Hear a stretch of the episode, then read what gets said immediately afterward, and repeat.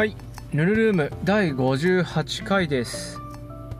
今回は、えーまあ、昨日、ドンゲ屋さんの方からアナウンスがあった、まあ、アフターサービスについてお話ししていこうかなと思います。で、えー昨日ね、夜、ドンゲ屋さんのツイッターで発表があった、あの、アフターサービスについてなんですけど、実際に作業するのが、えー僕になります。うん。で、まあ、まあそもそもこれ始まる僕の理由としては、えーまあね、買ってからほとんどメンテしてる人いないよねっていう。ね、忘れがちというかね、まあ忘れがちなんですよ。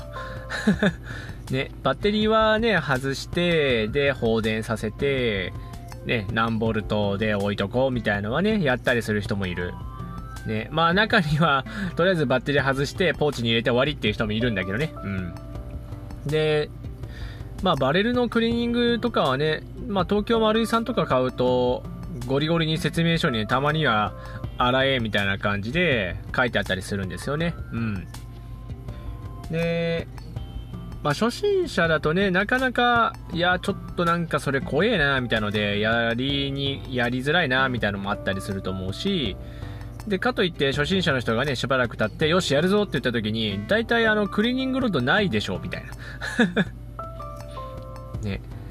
まあ実際にはクリーニングロッドってあの、玉詰まった時に、その詰まった玉をこう押し出す用の機能もついてたりするんで、まあ実際にそれ使ったことはまだないかな、僕。そんなに玉詰まりしたことないからね。うん。まあまあまあ、それはそれでいいんだけども。えー、なんでクリーニングロッドはちゃんと持ってた方がいいし、なんだったらサバゲー行くときカバンに入れといてくださいねっていう感じですよね。うん。はい。で、まあそんな感じで、えー、始めたばっかりの人は全然掃除もちょっとな、みたいな感じでやりにくいだろうし、ね、っていうのがあって、サービスインしますよと。うん。で、サービスの内容として2つに分かれてます。えー、まず1つ目がクリーニング。で、もう1つがメンテナンスって大きく2つに分かれます。で、クリーニングについては、アッパーフレームを外します。で、バレル取り出して、チャンバーとバレル分離して、で、パッキンの状態の確認をしたり、まあ、バレル本体の清掃ですね、やったりとかをしていきます。で、ホップ窓にバリとか出てるものもあるんで、そういうのは、えーちょっと鳴らしたりはしますね。うん。で、まあ、この場合だとアッパーフレーム外している状態になるので、えーメカボックスの一部にアクセスができるようになります。まあ、ネジですね。うん。で、この見えてるところのネジに関しては、一度、デジタルトルクレンチ、まあデジタルトルクドライバーなんですけど、まあそれによって脱出トルクトルクを一旦記録します。で、その後締め付けをします。うん。で、場合によってはこの時点でネジロック剤の塗布とかも可能ですし、まああんまり緩い場合はもうそのままネジロック剤塗布します。一番柔らかいタイプのネジロックですね。使います。ロックタイトさんですね。うん。が、えー、まあクリーニングの内容になります。基本的にはバレルクリーニングとパッキン類の確認ですね、をしますよ。で、メカボックス自体の締め付け確認をさせていただきます。で、組み上げっていう感じになります。うん。まあ、話だけ聞いてると、ね、簡単な内容ですよね。ただ、それを毎回やるかっつったらね、めんどくさいでしょっていう。まあ、時々は、あがっつりこうやって開けて見た方が、ネジボ、まあね、メカボックスとかのネジもあるから、ね、いいよっていうところですね。で、まあ、次、メンテナンスになるんですけど、もうこれ簡単で、もう完全分解しますよ。ね。えーメカボックスも開けます。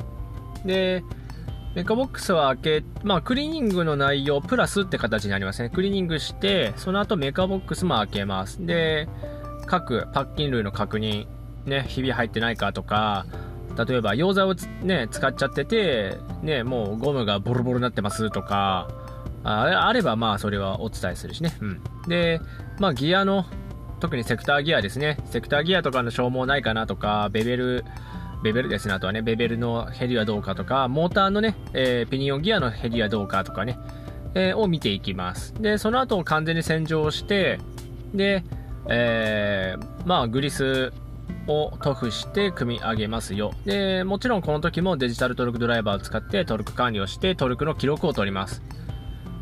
ね。で、組み立てまでやるという感じにはなります。で、クリーニングもメンテナンスも共通事項として両方ともあの整備レポートを作ります。基本的に何が消耗しているとか、どういう作業しましたよとか、あと特には、えー、メカボックスの、えー、トルクの記録ですね。脱出トルクとかを記録します。うん。まあ、クリーニングに関しては基本的には脱出トルク一部測って締め直して終わりになる感じですね。で、メンテナンスまで行くと完全に分解することになるんで、場合によってはネジロック剤の塗布、えー、したりとか、まあ、希望があれば塗布します。はい。あのー、例えばリコールついてるとかだったら、まあそれは塗布した方がいいでしょうね。だし、別にスタンダードだったら別に塗布しなくてもいい気もする。はい。まあ不安だったら言ってって感じですね。うん。まあそんな感じではあります。なんで整備レポートがついてきますよ。まあ消耗品がある場合は消耗した部分の写真とかもくっつけて出すので、基本的にそれは今のところ Google ドライブで出すか、まあ PDF 化して送るかの2択かな。まあ LINE とかも作ってるんで LINE でやり取りする感じにはなると思いますね。うん。で、そんな感じで2つサービスが始まりますよ。です。基本的にどちらも、というかクリーニングに関しては預かって翌週お渡しです。1週間くださいって感じ。ね。丸々1週間やるわけじゃないよ。その、順番があるからね。そんな感じです。うん。で、メンテナンスに関しては、まあ、1週間から2週間だと思ってください。で、そうですね、うん、期間としてはそんな感じ。で、あとは、あの、カスタムやんないのって話なんだけど、カスタムは基本的に今んとこはやんないです。やりません。例えば、命中精度上げてくれとかは、そもそも命中精度の評価っていうのが難しいので、やんないです。はい。で、例えば今後、あ銃をね、確実に固定して、同じ条件で、えー、で打てるような状態になれば、もちろん、あの、やってもいいと思います。ただ、その時は確実に命中精度を上げれるっていう状態まで、まあ、レベルが持っていけたらですね、うん。そこに関しては今、あそうだね、今、スペクナーアームズさんの、うーん、なんだろう、たまに出る変なホップ玉っていうのがあるんで、まあその辺とかは、まあ僕に関してはパッキン交換で治ったからいいけど、他の人のやつに関しては、それでは治らなかった答えもあったんで、まあ、そのあたり、確実に、あ、これもうこれで直せるねってなったら、それはやる感じにはなると思います。はい。ただ今現時点で、例えば、なんだギア比変えてとかは、基本的にはやんないです。はい。いや、18対1から16対1とか、12対1とか、13対1か、うん、はやんないです。はい。ぶっ壊れるって。ちゃんとやんないとね。はい。なので、その辺については基本的にはおいおいって感じになりますね。電子トリガー入れてとかも基本的にはやんないです。はい。個別に相談して。個別に相談したら人柱でやる可能性もないこともないと思ってください。うん。そんな感じ。ただ、あのー、クリーニングとかでもそうなんですけど、パッキン変えてとかはやりますよ。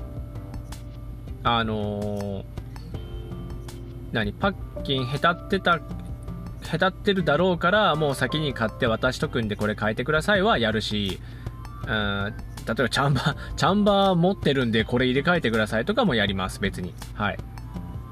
そう。ただ、一つ言えることは、あの、基本的に性能の向上を確約できないので、そこは理解して、自分で買ったパーツを持ってきたりとか、ドンゲ屋さんで注文して、で、取り付けをお願いしてください。うん。ね。はい。そんな感じね。はい。まあ、基本的にカスタムはやらない。けど、ちっちゃいカスタムとかはやらんこともない。はい。ね。そんな感じになります。あと言っとかないといけないことなんかあるかなあ、そう。そもそも壊れてる電動ガンは受付できないです。あの、そもそも弾撃てませんは、それ修理になっちゃうんで、クリーニングでもメンテナンスでもないので、それ無理です。はい。フィックスしないです。はい。なので、基本的にこのクリーニングとメンテナンスを受けれる人っていうのは、現時点でちゃんと打てる人がまず前提条件になって、次に、あのゲロヤバカスタムしてない人です。例えば、すでに、あのー、何？もう12対1だっけ？あれ13対1だっけ？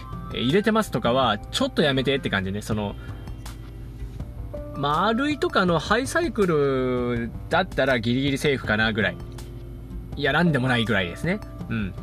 ただ、ね、カスタムして、もうギアもカツカツにしてますよっていうんだったら、それは、それをカスタムしたところに出してください。はい。うん。はい。もう、基本的にはそうやってねっていう感じ。ね。はい。で、そうだなと、そうだね。そんな感じではあるかな。うん。あともう一つが、預かるときに初速とか測ります。で、法令違反の状態の銃は受け取れませんので、それはもう当たり前ですよね。所持禁止なんで、そもそもが。そう。預かっちゃったら今度僕がダメになっちゃうんで、それはもう、それはもう当たり前の話でダメです。はい。なんで0.989だっけ？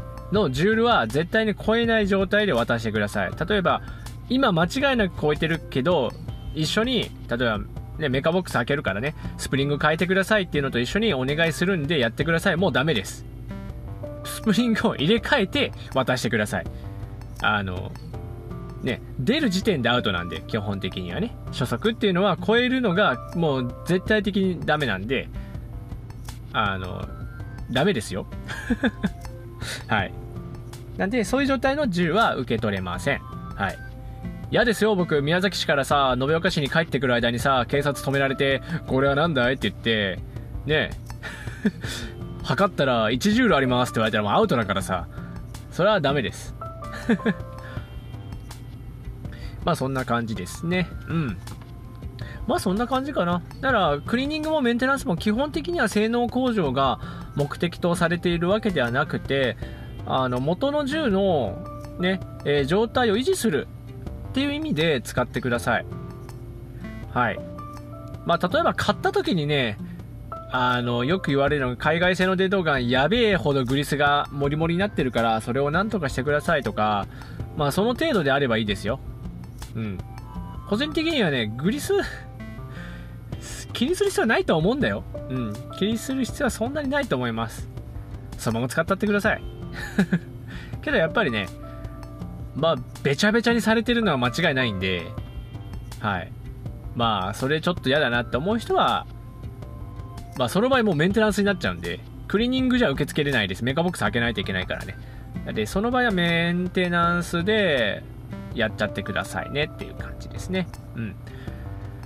そんなとこかな。うん。ね。まあ、不安だなっていう人は最近、最近とか買ってから一回も洗ってないぜっていう人はいい加減洗ってくださいねっていう。ね。あどうなんだろうね。実際問題、だいぶ大丈夫ですよ。洗ってなくても、実際問題は。ただ、明らかにとてつもない汚れはつくし、ホップパッキンもね、だいぶやられてくるし、良くないことは間違いないです。はい。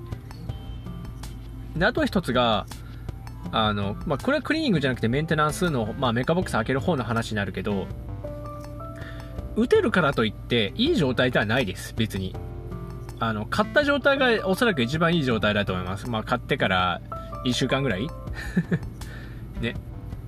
その、すべてのものは消耗していくんで、ね、セクターギアもね、ガンガン削れていっちゃうんで、どうやってもね。これはもうどうやってもです。打ったりは減るんで、絶対ギアは。